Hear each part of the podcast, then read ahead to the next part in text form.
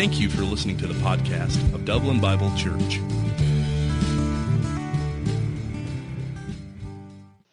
What a great day to be here in just a time of Thanksgiving. And I'm, I'm just so thankful that you have decided to come and worship with us here at DBC. If this is your first time of worshiping with us, uh, my name is Chad. I, I, have the pleasure of pastoring uh, this group of people and kind of shepherding them and, and really delivering God's word week to week. And I just want to greet you as as the pastor of this church, but maybe even if you would allow me to be your pastor, um, if you would choose to stay here at this church.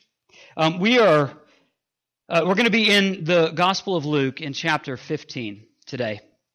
And this is our, our first week of a new series. So if this is like your first time to DBC, this is kind of perfect for you. Um, we don't just uh, go through and just do messages. A lot of times we'll do a series where we want to go deep into a subject or around an idea. Um, we just got done with a 10 week series, and this one is going to be four weeks, and it's actually going to end on Christmas Eve and then we're going to have a standalone message, and then we're going to jump into uh, something new and uh, and equally exciting in January.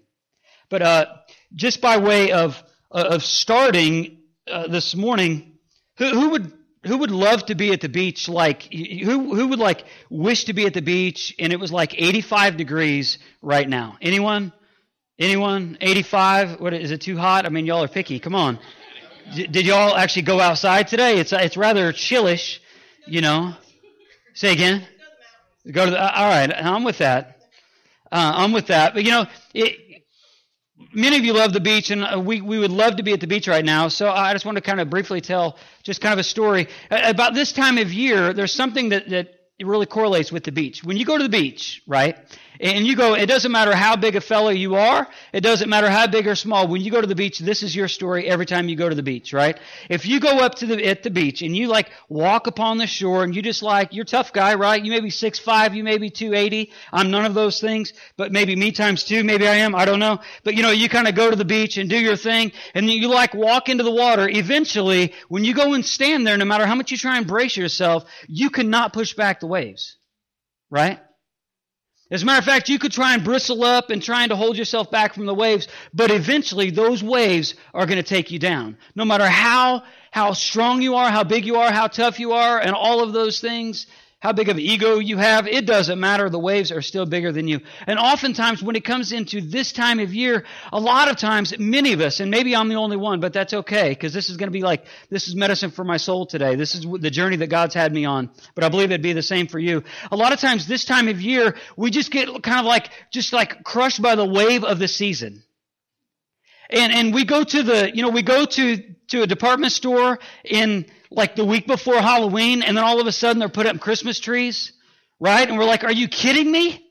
I'm like, we haven't even done the trick or treating thing yet. We haven't even ate turkey yet. Like I'm still dreaming of like the turkey and, and you know and the pumpkin pie and pecan pie or pecan pie. Um, you know, um, equal opportunities, however you pronounce it. And like we we like we just kind of it seems like our culture just pushes us, just this wave of pushing us right from one holiday to the next, to the next, to the next. And all of a sudden, what it does to me, and it just wears on my soul, all it makes me want to do is the more the culture pushes the seasons on me, it makes me just wish, I'm just telling you, it makes me just kind of wish they were over and it was January and we could just start something new.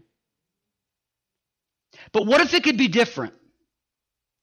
What if this Christmas season, as we're just kind of talking about Advent, and that word means to come, and just the coming of Jesus, what if during this time of Christmas we just kind of put the brakes on a little bit and we just said, you know what? Yeah, culturally, I know there's things going on, and we've got family coming in town, and we've got Christmas shopping to do. We got all that stuff, and we've got too much food we're going to eat. I get all of that.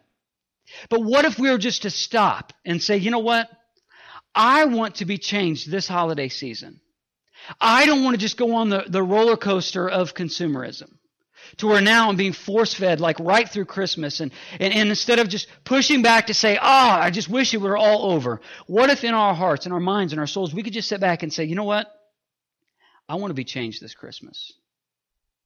So like the little sub theme for this, this series in, in, in the idea of Advent and the coming of Jesus and, and just his, his birth is what if we were just take just take time to prepare for Him while we're preparing for them.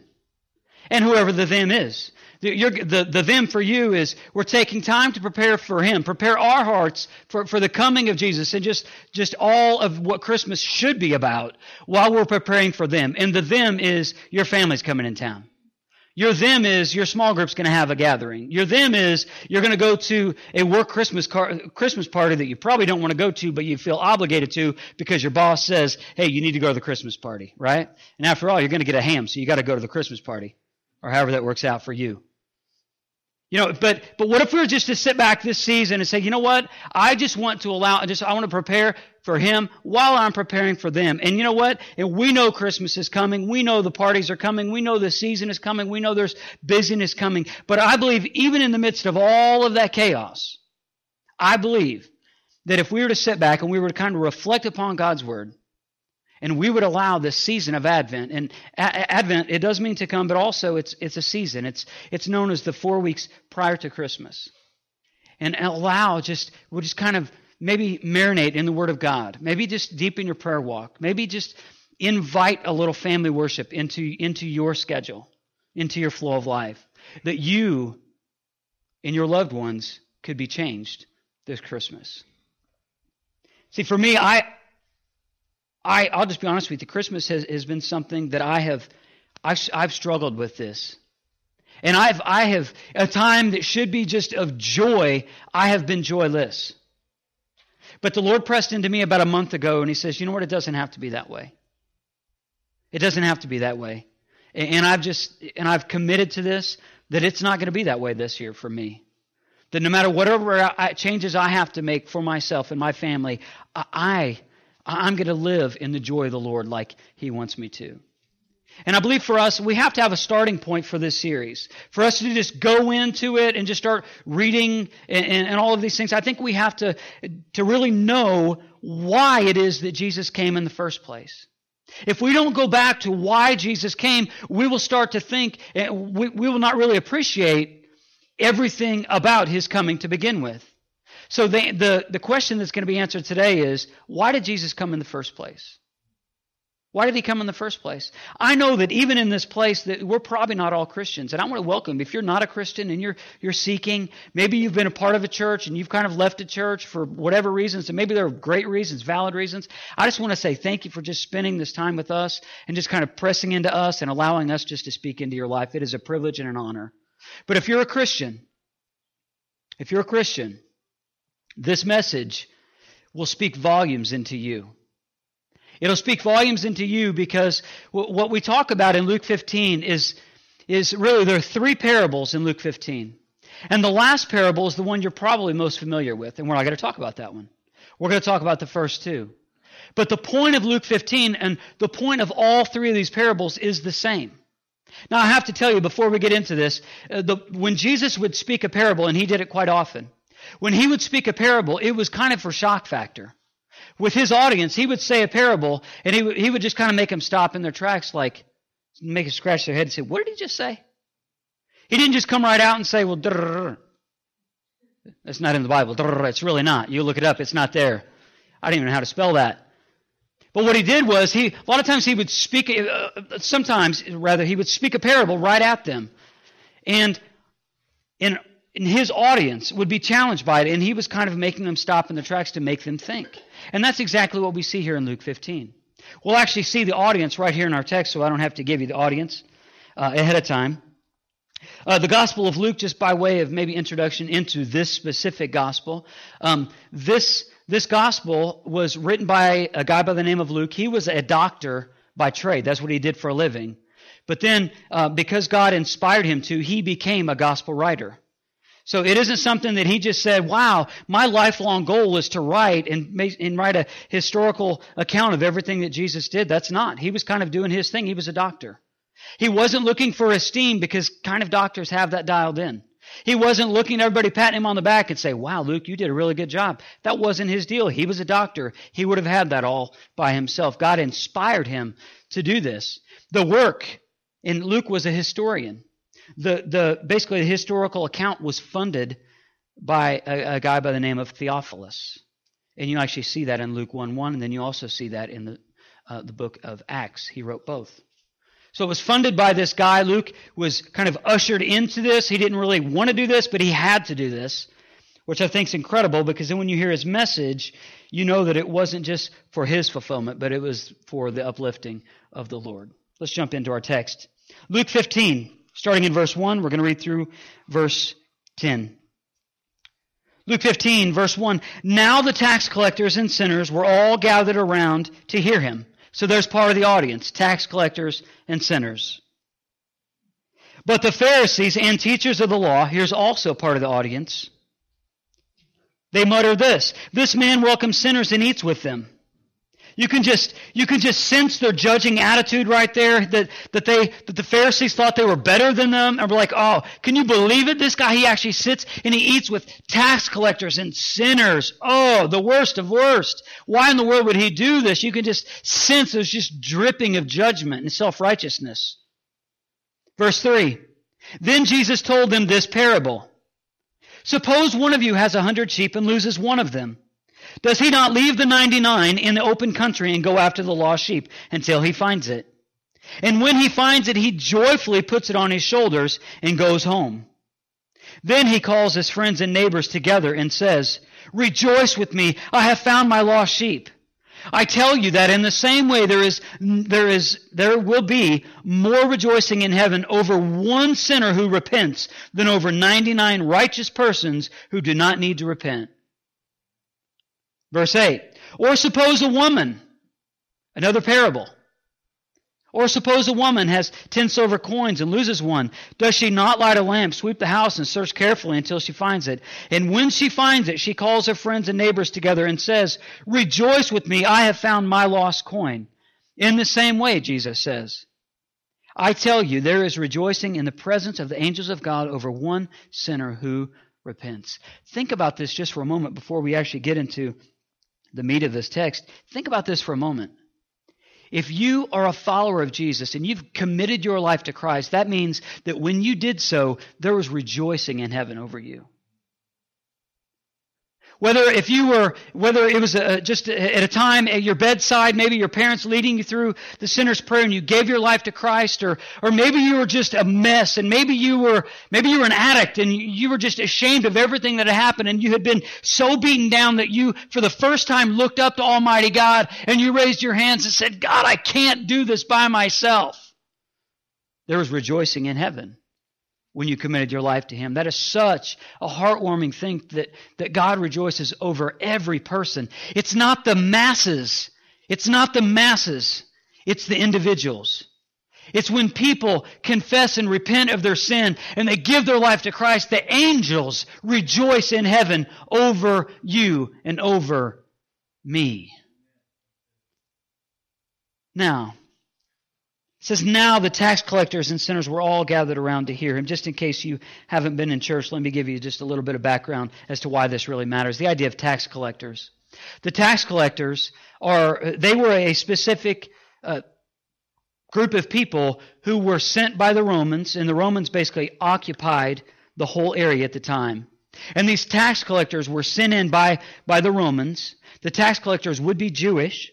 And the Romans would, they would go in and they'd pick out these Jewish people and they would become the tax collectors. Well, the Romans would go through and because, you know, you gotta have the, you gotta have that tax money, the Romans would, would send the tax collector in to gather the tax money, but then as long as the Romans got what they wanted, they didn't care if a tax collector gouged them for just a little bit more.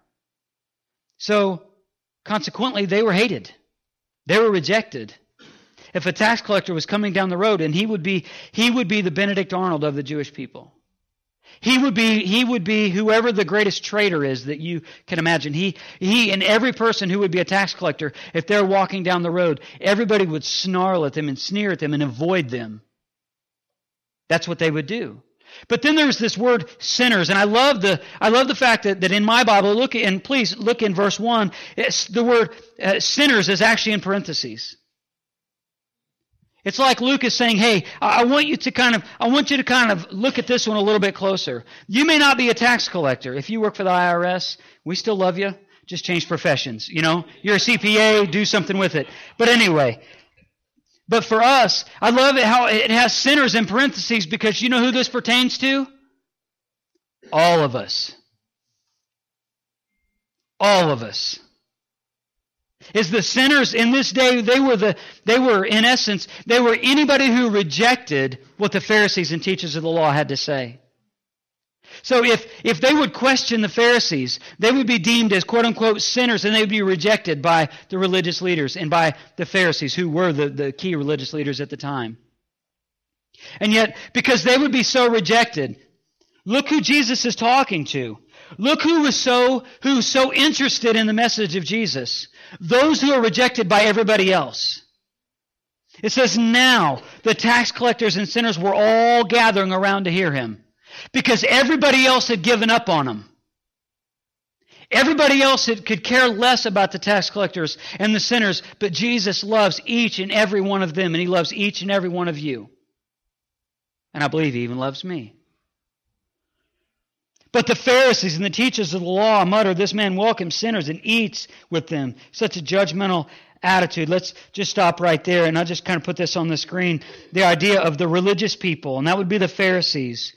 Anytime you have, you just have contact with this kind of person, a self-righteous person, it's contaminating. These, these overly religious people, they just contaminate everything around them. That's the reason why people would avoid them.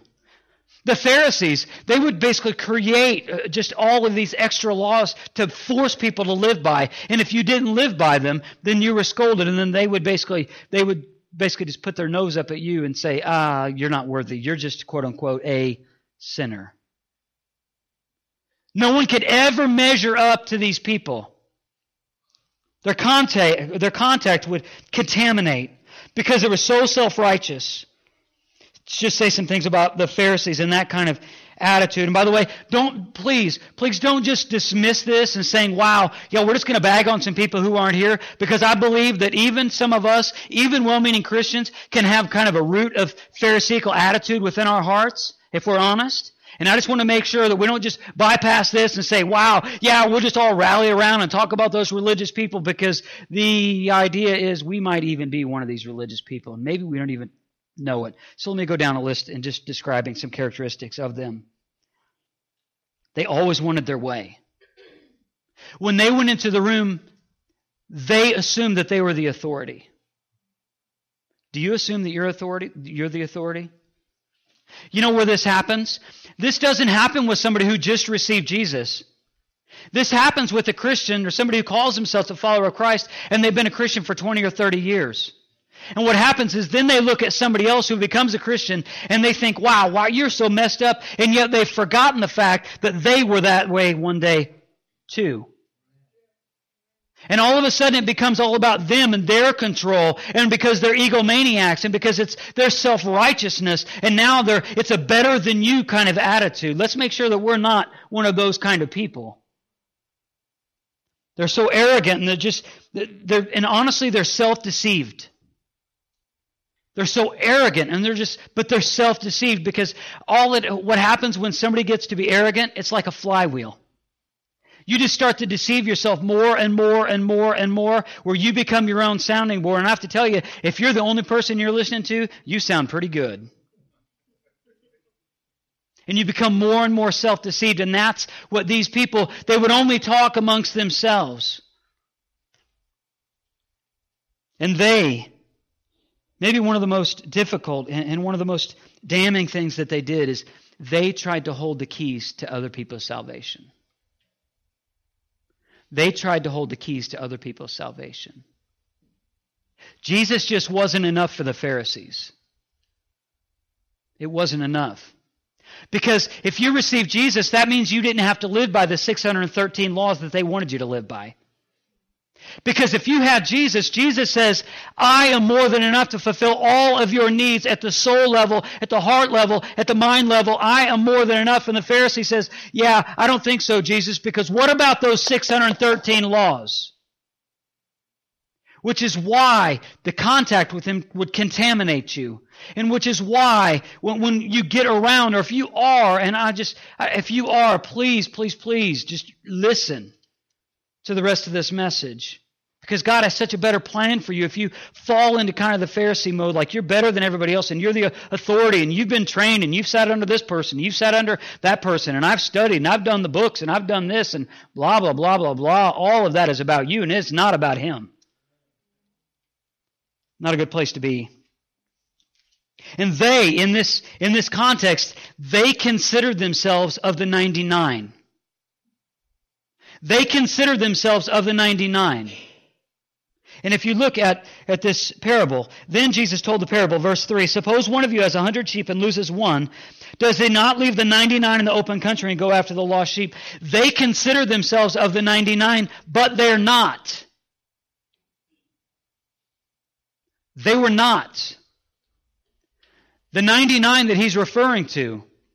And it says, those, at the end of that, it says, in verse 7, I tell you that in the same way there will be more rejoicing in heaven over one sinner who repents than over 99 righteous persons who do not need to repent. What he's saying is there's the 99 people who think they have it all together and they don't think they have to repent.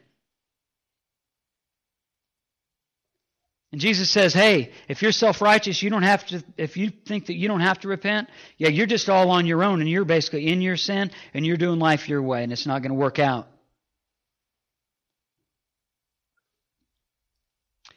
The second thing is this with the irreligious people. The irreligious people, that would be the tax collectors and sinners. The contact with them communicates. It communicates grace and acceptance when Jesus would speak to them and he welcomed them at his feet and he welcomed the prostitute at his feet and the prostitute to be to sit there and have a, an integral part of his ministry. And he would do that. He took the worst of the worst and he helped them. He he he, he took them in their sin but he didn't allow them to stay in their sin and he challenged them but he did it through grace and acceptance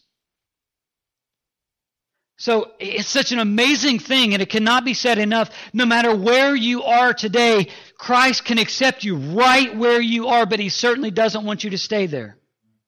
He takes your, your, your presupposed ideas. He can take your doubts. He can take your fears. He can take your addiction. He can take your jacked up marriage. He can take the fact that you're not engaged in your, with the relationship with your kids like you need to. He can take all of that and make it better, but you can't do it on your own merit. You have to do it by receiving His grace and by receiving His acceptance. He welcomes these people. He welcomes these people, the tax collectors and the sinners. Where the righteous people, the contact contaminates. And yet, the irreligious people, the contact communicates love, grace, and acceptance. And yet, some things about the sinners, I would say these are the the down and out people. They are those people. Honestly, they, they, they are the people that we tend to avoid. They are the people who just like leave a trail of baggage behind them, and yet everybody can see it, and their life is so burdened, and their their heart is so heavy that they can't seem to move forward. It's it's those type of people that Jesus specialized in, because He's the only one who can cut that baggage from your past, so you can walk into your future.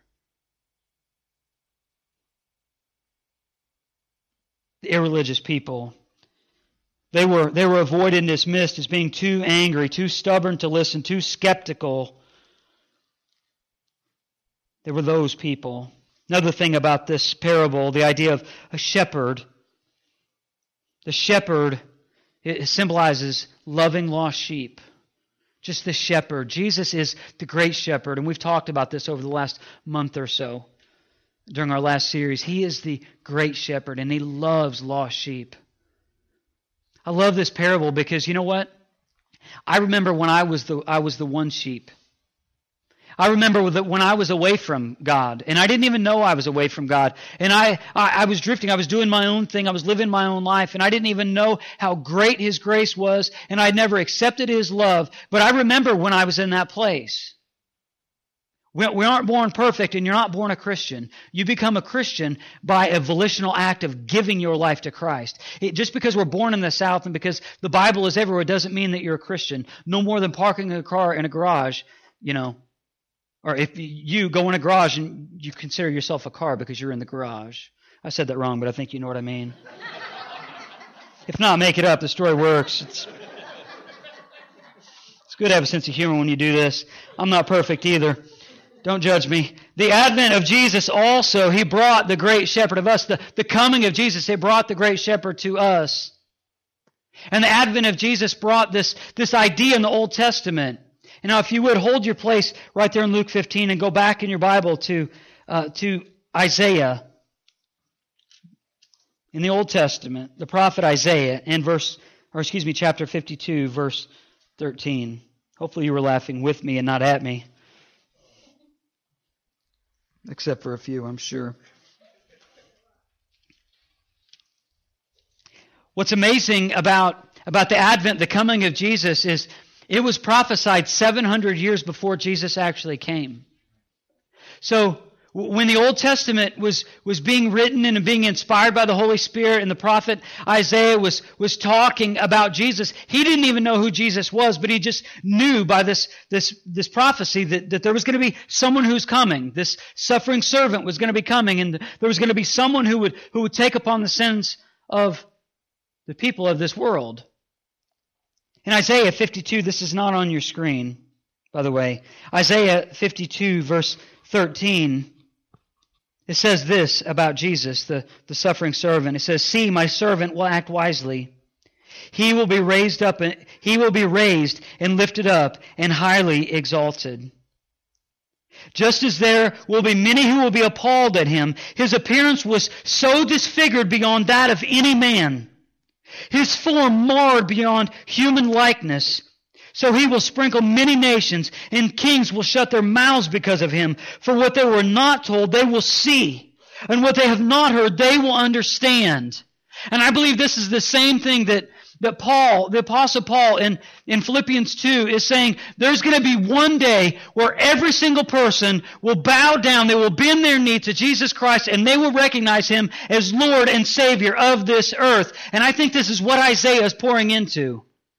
He says, understand, there's going to be a day coming. The people don't recognize that he's coming. They there was nothing about him in his birth that would draw any attention to himself. But I have to tell you, upon his death, his body was so broken and so marred. It was so disfigured. It says there was even away from human likeness. That's the Jesus that, that you and I have to give our lives to.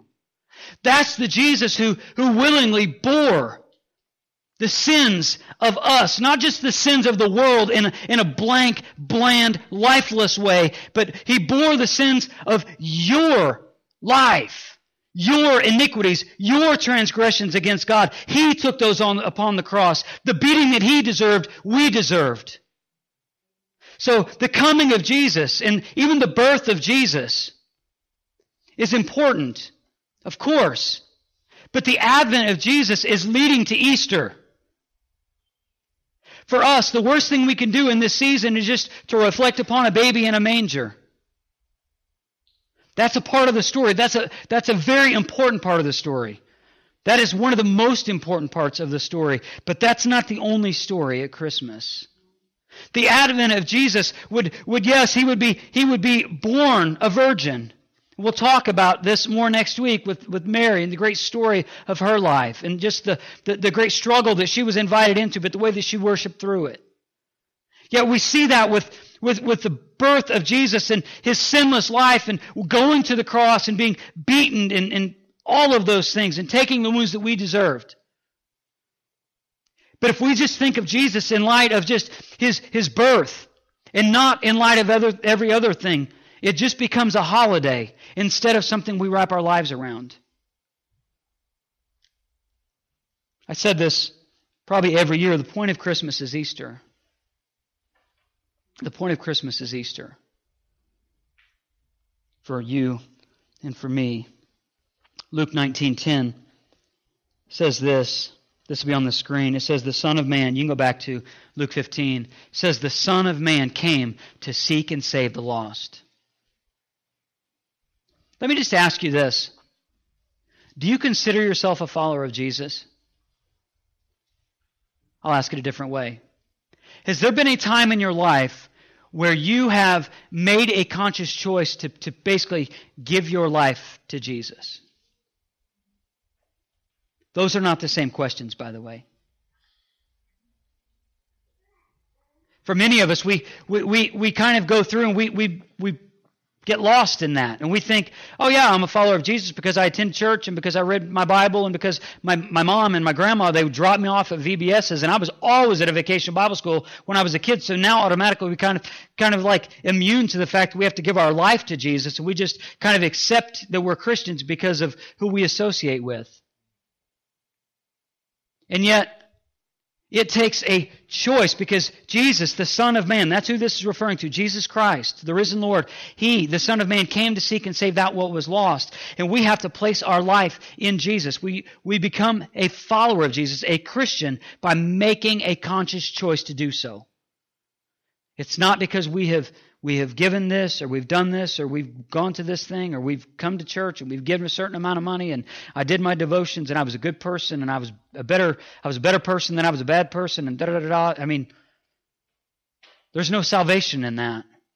But Jesus, the Son of Man, came to seek and save that what was lost. Some things about the lost sheep. The lost sheep in this parable, it, it represents those drifting away. That means maybe even you were, were, it could be even you're a follower of Jesus, that you've given your life to Jesus. There was that moment. It was maybe a crisis moment where you gave your life to Jesus. And, and the idea is this, and we know this, this, this is something that was battled in the New Testament over and over and over again. But the idea of a lost sheep is just being drifted away. Maybe for you, you're a Christian, and maybe this, this season of Advent, you have to come through and say, have I drifted away from my responsibility as being the man and leader in my home? Have I drifted away? Have I done what it is that I'm supposed to do as a man to lead and love my wife and to, to love and lead my kids well? That's drifting away. Many of us, we, we can be so saturated with work and we can so deceive ourselves that we're doing the right thing by living at work instead of doing the things that we ought to do at home. It happens all the time. It's the idea of drifting away. It's like there was a time that I was I was walking with Jesus, but then I just I kind of took my eyes off him and I put my eyes on on work, and now I'm I'm chasing after my boss's desires instead of the Lord's desires or just this drifting away of all of you know it was just weird. It was like uh, all i've i was just raising kids and i was doing my thing and all of a sudden i find myself to just be a chauffeur for all my kids activities instead of being the the discipler of my children at home. And now i'm just this chauffeur with a cool hat and a little tie. And yet we kind of we just kind of go about their schedule instead of making the priority to be the family shepherds at home with our children it's easy. It's so easy to drift. Maybe, maybe for you, you would consider yourself, you've been away from church, and maybe you kind of grew up in the church. Maybe there was a time you gave your life to Jesus, and yet you just kind of had that slow fade. You kind of drifted away.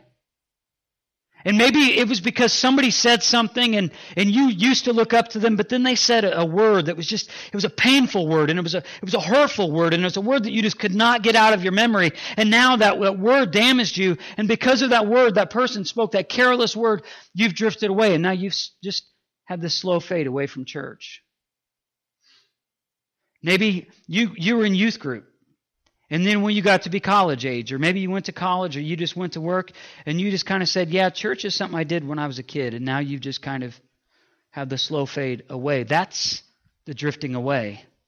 That's what that means. Some examples of it. Oftentimes, it, it's even, and even in this time of year, and I just want to say this gracefully, but even in this time of year, oftentimes what, what happens is we, we kind of live our lives to be mom and dad and not husband and wife. We, we kind of we, we, we kind of do all we're doing. Hey, we're going to get the kids this, we're going to get the kids this, and we're going to go shopping for the kids. We're going to do this for the kids, and we've got all the kids events, and they're singing here and dancing here, and whatever else is going on that you do, you know, in your life, and you're running and doing, and and all of that could be great. And yet, what happens even in the midst of all of that chaos is now you're kind of you're doing all of these things for your kids, and now you have missed the idea that you're supposed to be a husband to your wife, or you're supposed to be a wife to your husband. And you're supposed to love them and care for them and invest in them. But I have to tell you, if the foundation of your marriage fractures, so does your kids' security. Think about what you invest in. especially when it comes to this, this time of year where it could be so much about the kids and so much about tradition. Don't, don't miss the value of relationships within your home. Then there's the lost coin. Let's talk about this is something completely different. The lost sheep would be just the drifting away. The lost coin. Something that's interesting about this parable in verse 8. It says, And suppose a woman has ten silver coins. This would pertain so much to the Jewish people because the ten silver coins represents a dowry. And a dowry for a young woman is something that a young woman would be given a dowry, and it would be basically basically ten days of of the value would be 10 days worth of work. And they would either put them in a headdress or put them around a necklace. So when this story is being told, they would totally understand in their culture. We don't really do that in ours, but I'm just trying to invite you into theirs a little bit. They would totally understand this. So, so it would be so easy for them to, to understand that suppose a woman has 10 silver coins and loses one. Does she not light a lamp and sweep the house and search carefully until she finds it? That they would understand, oh, this represents a dowry. And a dowry would be, it, would basically, the, the dad would give the, the young woman a dowry. And it was a way of starting out her marriage. So instead of starting out with like ramen noodles, she'd be able to start out with like mac and cheese, you know, like, like Kraft mac and cheese, you know. Not great value. I mean, we're living the life here. We're talking Kraft, you know. It's like so she wouldn't have to start bare bones. And so, kind of a blessing going into their marriage that she would be given this dowry that would kind of help them kind of get started. And it would be something that would benefit their marriage going forward. You know, so they could be like George and Weezy living in the deluxe apartment in the sky. I don't know how that fits, but somewhere, some people get it. I don't know. Um, where am I? Here I am. So, the idea of a lost coin is kind of careless living. It's not, not drifting away. It's like I was here. It's just like careless living. It's like I'm doing what I want to do and I don't care anymore. You just don't care anymore. You just kind of give it up.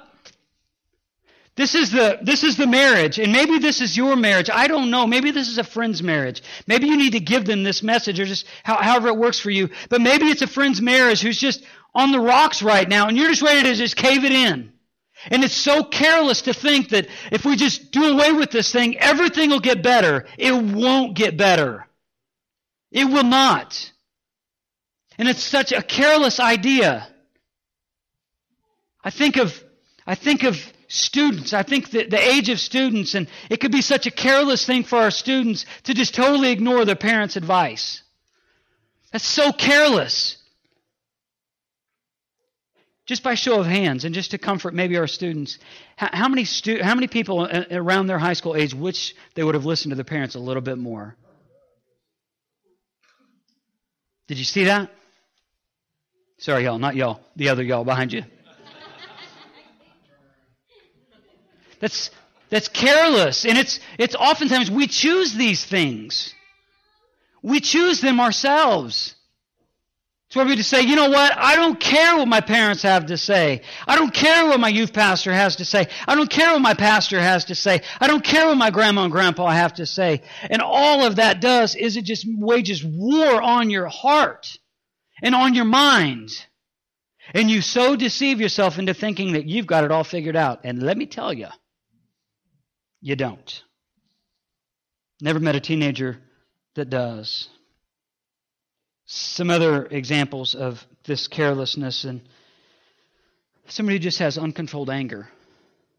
You're going to be put in situations this Christmas season because you have family and you have friends and you have coworkers.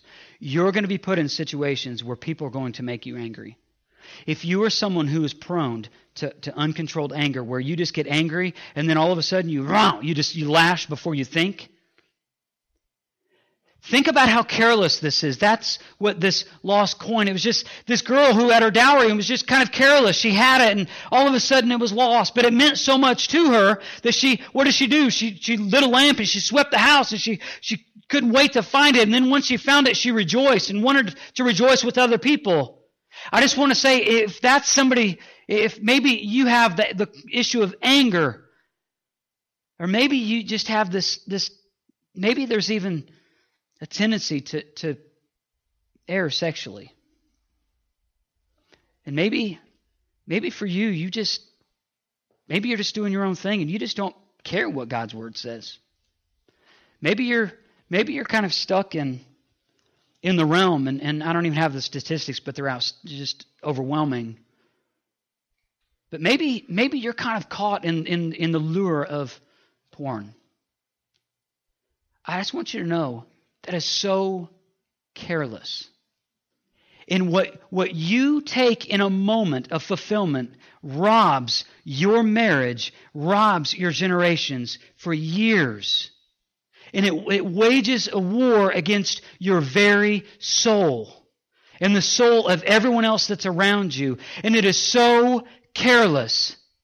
But just as, as this, this young girl that's personified here, just as, as she, she has this coin that she loses, but yet she realizes, and maybe that's what we need to do, just realize that we've lost something, that we've been careless. We need to go back. We just need to go back to the Lord. If you're a follower of Jesus, you need, need to go back and get on your knees before God privately and just say, God, I just confess this as sin before you. I repent of this. I don't want to do this anymore. Please empower me to overcome this sin. Maybe that's what you need to do this Advent season.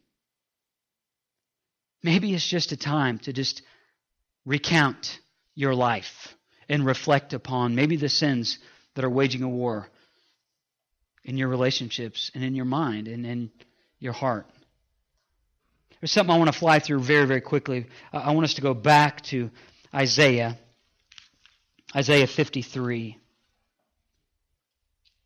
And I'm going to finish the message with just a reading of all of Isaiah 53. And I'm going to I'm going to replace one of the verses I read from the New International Version, uh, New International Version, but I'm going to replace verse 4 with the New Living Translation.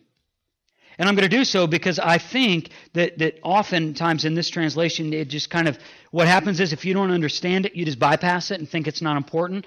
But the, the NLT puts it in such a way that it's so easy to understand and much more easily understandable than the NIV. So I want us to do that.